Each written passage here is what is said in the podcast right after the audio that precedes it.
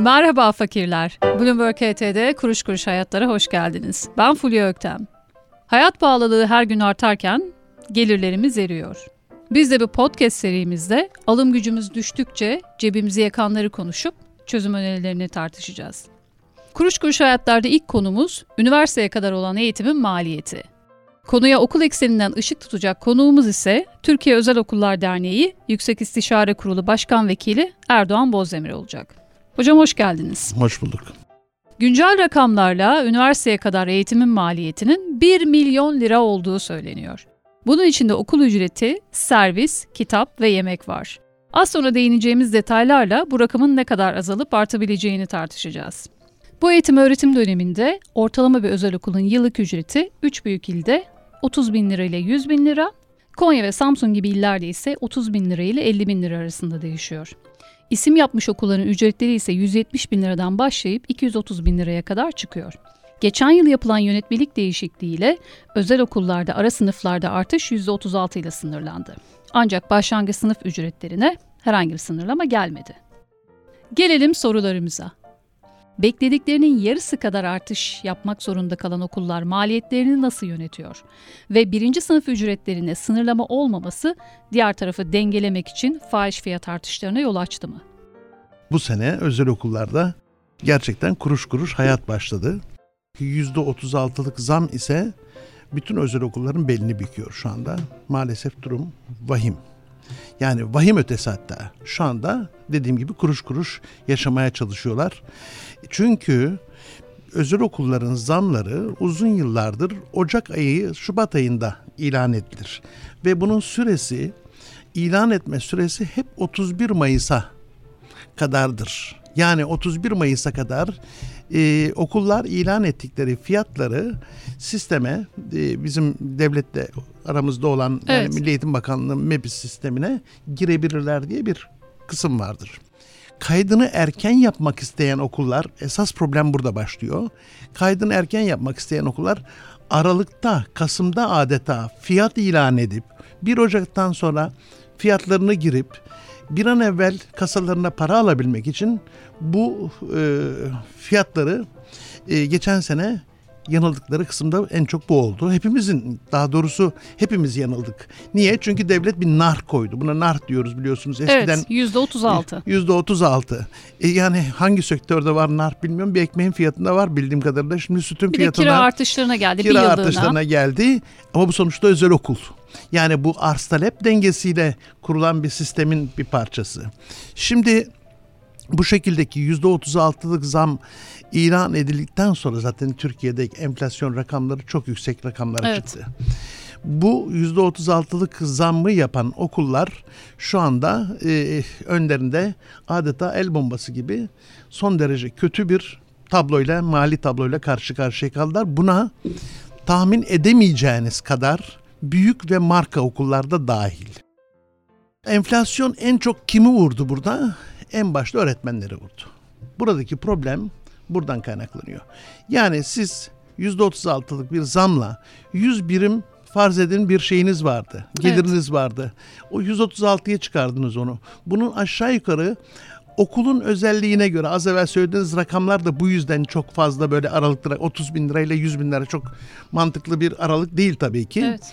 Ee, bu aralıklara da bağlı olarak %60 ile %75 arasında öğretmen maliyeti vardır. Çünkü biz aynı zamanda özel okullar, özel okul öğretmenlerinin aslında hepsinin kaynağı da devlettir. Biz yani aslında yine bir devlet okulundan farklı olarak öğretmenimizi seçerek alıyoruz. Diyoruz ki evet. bu bizim şartlarımıza uyuyor. Veyahut işte atanamayan bir takım öğretmenler bize başvurabiliyorlar. Veyahut emekli olanlar başvurabiliyorlar. Bunların içinden hani bu işi inandığımız, güvendiğimiz insanları işe alıyoruz. E biz onlara bir yaşam standartlarını da sağlamamız lazım. Hele İstanbul gibi, Ankara gibi büyük vilayetlerde bu fevkalade zor bir iş. E, şimdi yüzde otuz altı aldığınız zammı e, yüzde yetmiş ikisi şeye gidiyorsa personel ücretine gidiyorsa geri kalan yüzde yirmi sekiz yüzde otuzluk kısım e, zaten e, eskiden yüzde iki yüzde üçlerde gezen elektrik su maliyetleri evet. onları geçti zaten. Elektrik sudan kaybettiniz. Yüzde yetmiş iki oldu seksen iki. Neyle e, özellikle teknolojik yatırımlarınızı yapacaksınız ki her sene teknolojik yatırım yapmaya çalışıyorsunuz. Bunlar da çok arttı fiyatları da arttı. Geçen sene yüzde on yaptıysanız pandemi döneminde bu sene hı hı. o rakam yüzde yirmilerin de üzerine çıktı.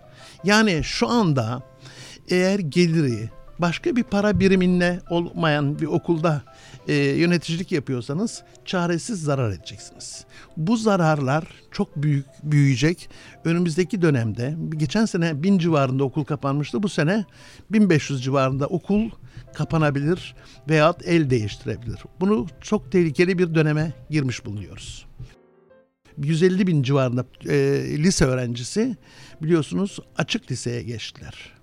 Evet. Açık lise ne demek? Açık lise eskiden 18 yaşını tamamlamış e, sınıfları düzenli götürememiş ama okul yaşını geçmiş çocukların devam ettiği okullarda. Şimdi o okullara lise 1'deki, lise 2'deki, lise 3'teki, lise 4'teki öğrenciler o kendi bulunduğu okuldan ayrılarak bu okullarda e, öğrenim görmeye çalışıyorlar. Bu okullar aslında son 4-5 yılın bize kazandırdığı maalesef dershane dönüşümlü okullar. Örgün öğretimden dışarıya çıkan bu çocuklar bu dershane tipi yerlere, okullara gidip aynı zamanda okul diplomasını da sonunda aldıkları için üniversiteye daha iyi hazırlanacaklarını zannediyorlar. Halbuki eğitim öğretim bir bütündür. Üniversite imtihanları her ne kadar hiçbirimizin istemediği bir sınav biçimi olmakla beraber e, yine de seçici ve sıralayıcı özelliği vardır. O çocuklar da nasıl yetişmiş oluyor? Önüne beş tane seçeneği koyduğunuz zaman içinden birini yapabilen çocuklar oluyor. Yani muhakeme yeteneği sıfır. Ee, analiz yapma yeteneği sıfır, sentez yapma yeteneği sıfır bir çocuk oluyor. Üniversite meslek e, kazandırır bir insana. Lise kültür kazandırır. Çocuk buradan açık liseye geçerek kültür eğitiminden zaten kendisi yoksun kalmış oluyor. Böyle bir insanla ileride örneğin ben bir yönetici olarak bana böyle bir öğretmen gelsin istemem. O yani diğer meslekler için de geçerli bu. Anladım Mühendislik hocam. doktorlar için de geçerli. Ama e, maalesef süreç her gün nasıl diyeyim önümüzde yeni bir tuzak, yeni bir hendek görerek e, hem biz yaşamaya çalışıyoruz hem eğitim bir yerlere gelsin diye bekliyoruz. Ama artık büyük bozulmalar başladı. Gelecek yıl için ne kadar artış bekliyorsunuz? Yine nar gelir mi bu Ya gelirse ücretlere? gelirse şimdi Ve o ne, zaman gelirse de, ne olur? Bir de doğru, doğrusunu isterseniz bir yönetmeliğimiz var bizim. Yıllık artış mı?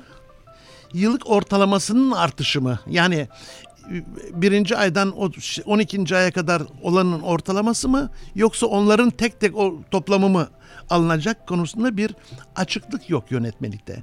O yüzden Özel Okullar Derneği bunu yüzde 60 civarında bir zam hesaplamıştık. Evet. Bu yıl Bakanlık yüzde 36 dedi. Peki Şimdi, gelecek yıl hocam? Eğer birinciyi yani o toplamı e, alırlarsa e, %72 civarında çıkıyor. Yıllık ortalamanın hı hı. üzerinden yapılırsa %107'lere geliyor. Bu da şu demektir. Yani aslında nar koymanın bir anlamı yok. Narı koyarsanız birçok şeyi sınırlamış olursunuz. Bu sonuçta bir arz talep dengesi. Okullara bırakılmalı. Veli değerlendirmeli. Bu arz talep dengesi için mesela ben çok e, şu anda talep gören çok büyük bir okulun evet. genel müdürüyüm ama mesela bu bahsettiğimiz zamları yapmaya cesaret edemem. Niye? Velimi de özmek istemiyorum da ondan. Bu insanların kazançları bu kadar artmadı ki. Bize çocuklarını veren insanların kazancı bu kadar artmadı. Nasıl yapabilirim öyle bir zammı? Ee, çok zor. Peki Erdoğan Hocam, özel okulların maliyetleri geçen yıldan bu yıla ne kadar arttı? Çok arttı. Örneğin yemekte yüzde iki yüzü geçtik. Şimdi bazı okullar, e, bu arada çok enteresan şeyler de oluyor. Bakanlık diyor ki 31 Mayıs'a kadar e, fiyatlarını ilan edeceksin ve sisteme gireceksin. Bu seneye mahsus olmak üzere 31 Temmuz'a kadar eğitim Süre, öğretim evet. 31 e, te, Temmuz'a kadar da diğer yani eğitim öğretim masrafının dışındaki yemek başta olmak üzere yemek kırtasiyeyi hı hı. girebilirsiniz diye bıraktılar. Okullar girdi. Ama bir sürü okul velisine yazı gönderdi. Biz bunu gördük gönderiyor. Diyor ki ben bu sene bu yemeği verebilmem için bana 7 bin lira fark gönderin, 3 bin lira fark gönderin. Peki veliler ödüyor mu ve bunu isteyebilir misiniz hocam? İsteyemeyiz. Kanunen katiyen isteyemeyiz. Ha veliler bu konuda ne yapsın?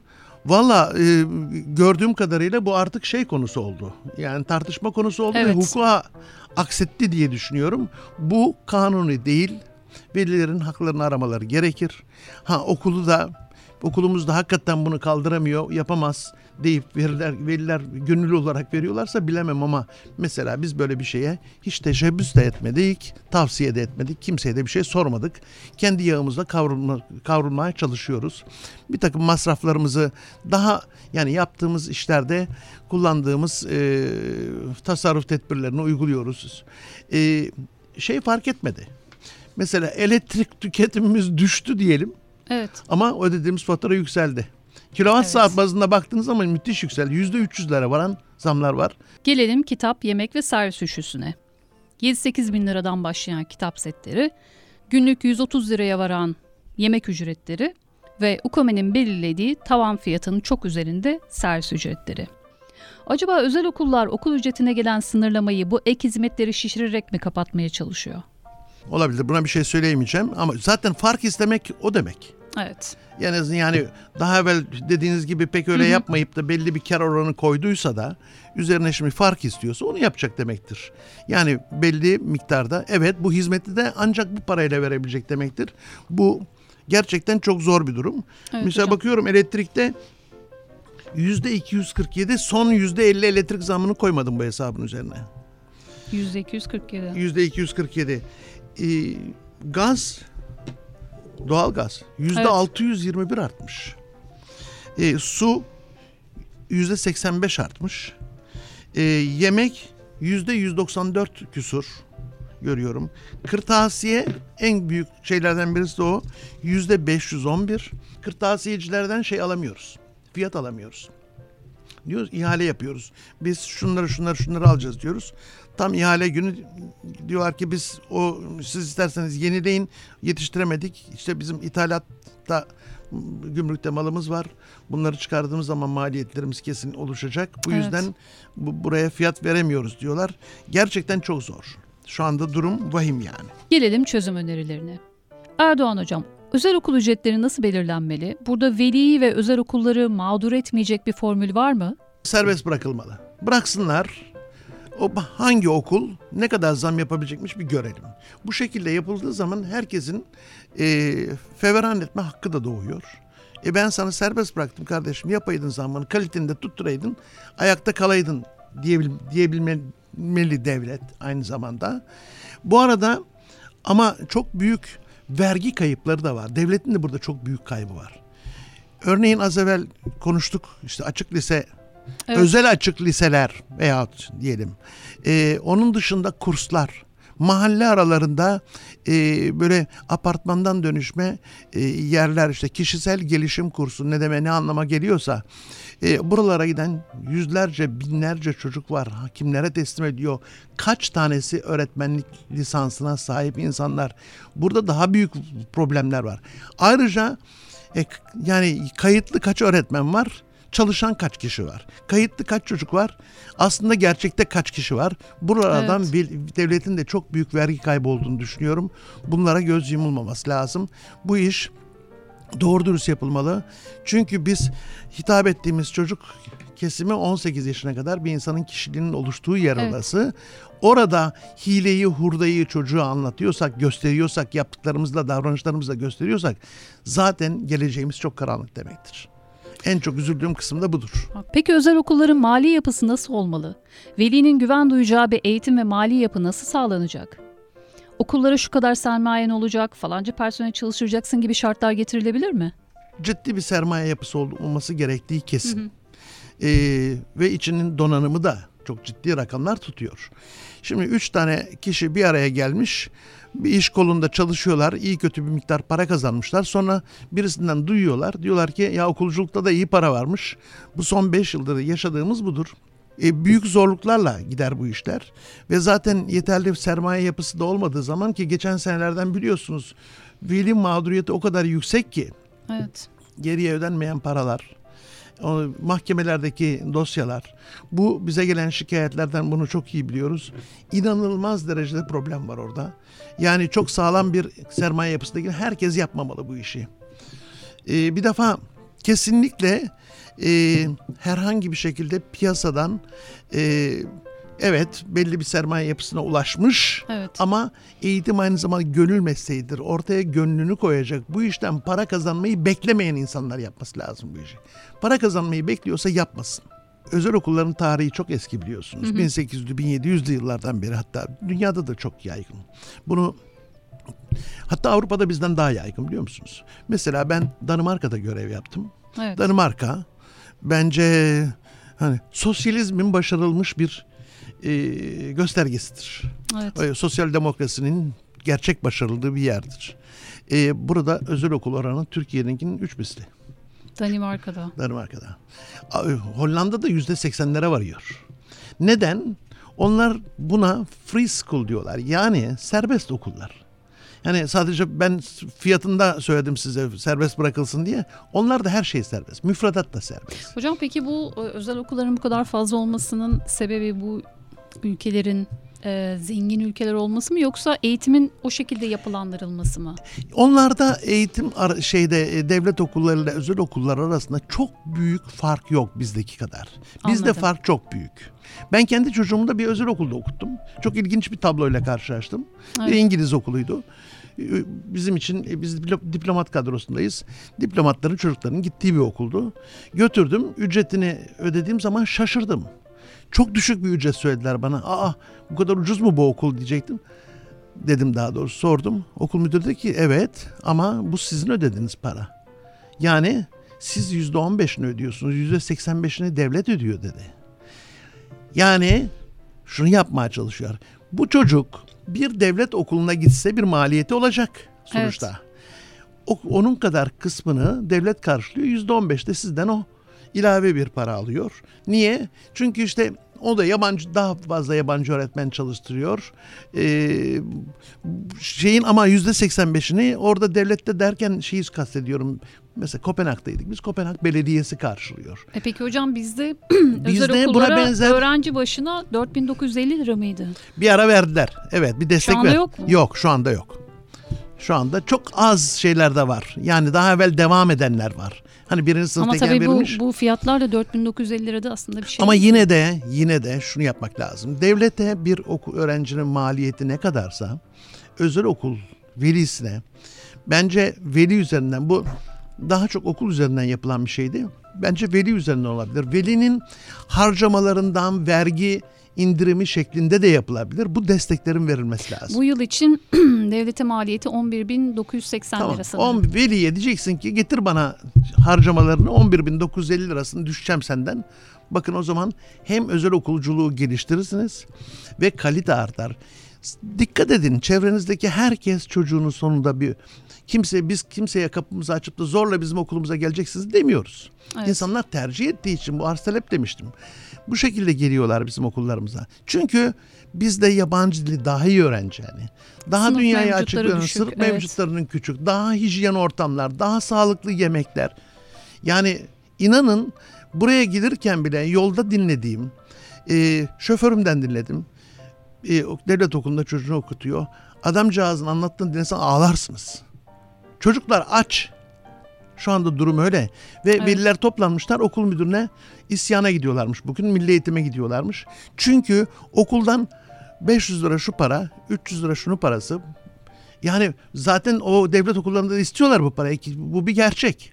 Evet. E, yani şey durmadı ki. Yani devlet okuluna giden çocuk bedava okumuyor ki. Orada da bir, bir takım harcamalar Evet, aidat. bağış adı altında. Ha daha iyi hizmet vermek için yapılabilir. Ama devlet büyük olacak, devlet güçlü olacak, devlet bunları yapacak. E, öyle veliden istemekle falan bu bu iş olmaz. Devlet okulları için bu bence çok büyük bir e, nasıl diyeyim ayıp. Özel okullarda görev yapan öğretmenlerin ezici çoğunluğunun asgari ücret veya asgari ücrete yakın ücretlerle çalıştığını duyuyoruz. Öğretmenlerin maaşlarında düzelme olabilir mi? Bugünkü şartlarda asgari ücretli öğretmen çalıştıran bir okulun ben günün birinde yetkili birisi olsam hemen kapısına kilit vururum. Öğretmenlik asgari ücret mesleği değildir. Evet Öğretmenlik özellik isteyen bir meslektir. Öğretmenlik bir gönül mesleğidir. Evet dünyanın her yerinde öğretmenler en yüksek paraları alan kişiler değillerdir. Ama rahmetli Atatürk'ün bir lafı var. Ben ne kadar, daha doğrusu milletvekilleri ne kadar maaş alırsa öğretmenler o kadar maaş almalı demiş zamanında. Şimdi Evet. yani bu denge nasıl kurulur bilemiyorum ama öğretmene alacağı kitabı, alacağı kırtasiye malzemesini düşündürten rakamları veriyorsak, çocuğun evde kaynayacak tencereyi tartıştırıyorsak veyahut onun o kafasına o düşünceyi sokuyorsak biz bir yerlerde yanlışlık yapıyoruz. Hatta bir ara bizim Milli Eğitim Bakanlığı'nın yönetmeliğinde vardı. Ee, özel okullarda çalışan öğretmenler devlet okullarındaki denginden daha düşük alamaz diye olama, e, maaş alamaz diye bir kural vardı. Evet. Şimdi yok ama herkesin gayreti biz öğretmenimizi mutlu etmek istiyoruz. Biz öğretmenimizin geçim derdi olsun istemiyoruz. Çünkü bu hemen sınıfa, hemen öğretmenin kalitesine, hemen sınıfın havasına yansıyan şeylerdir bunlar. Daha fazla ücret vermek lazım. Hele duyuyorum e, çok çeşitli nedenlerle. Televizyonlarda bile duydum doğrusunu Evet. isterseniz. Öğretmenin parasını maaşını ödedikten sonra asgari ücret düzeyinde bir miktarında gerisi geriye sen bankadan çektikten sonra bir miktarını bana getir diyen okullar varmış. Eh, böyle bizzat şahit olduğum yok benim bildiğim yok ama bu, bu daha da büyük ayıp. Yani olacak iş değil. Peki özel okulların çevre şartları nasıl Erdoğan Hocam? Binaların durumu nedir? Deprem kuşağında bu binaların güvenliğinden emin miyiz? bina standartlarının çok iyi olması lazım. Bakın bu şu anda bizim Türkiye'deki zaten bina kalitesi konusunda İstanbul'daki özellikle bina Evet. kalitesi konusunda çok ciddi problemler var. E bir de mahalle aralarında apartmandan bozma yerlerde okullar görüyorum. E bunları arka arkaya sıralasak binlercesinin e, güçlendirmeye muhtaç olduğunu, depreme dayanıklı olmadığını hepimiz biliyoruz. Görüşlerinizi paylaştığınız için teşekkür ederim. Ben teşekkür ederim. Kuruş kuruş hayatlarda sonraki bölümde görüşmek üzere.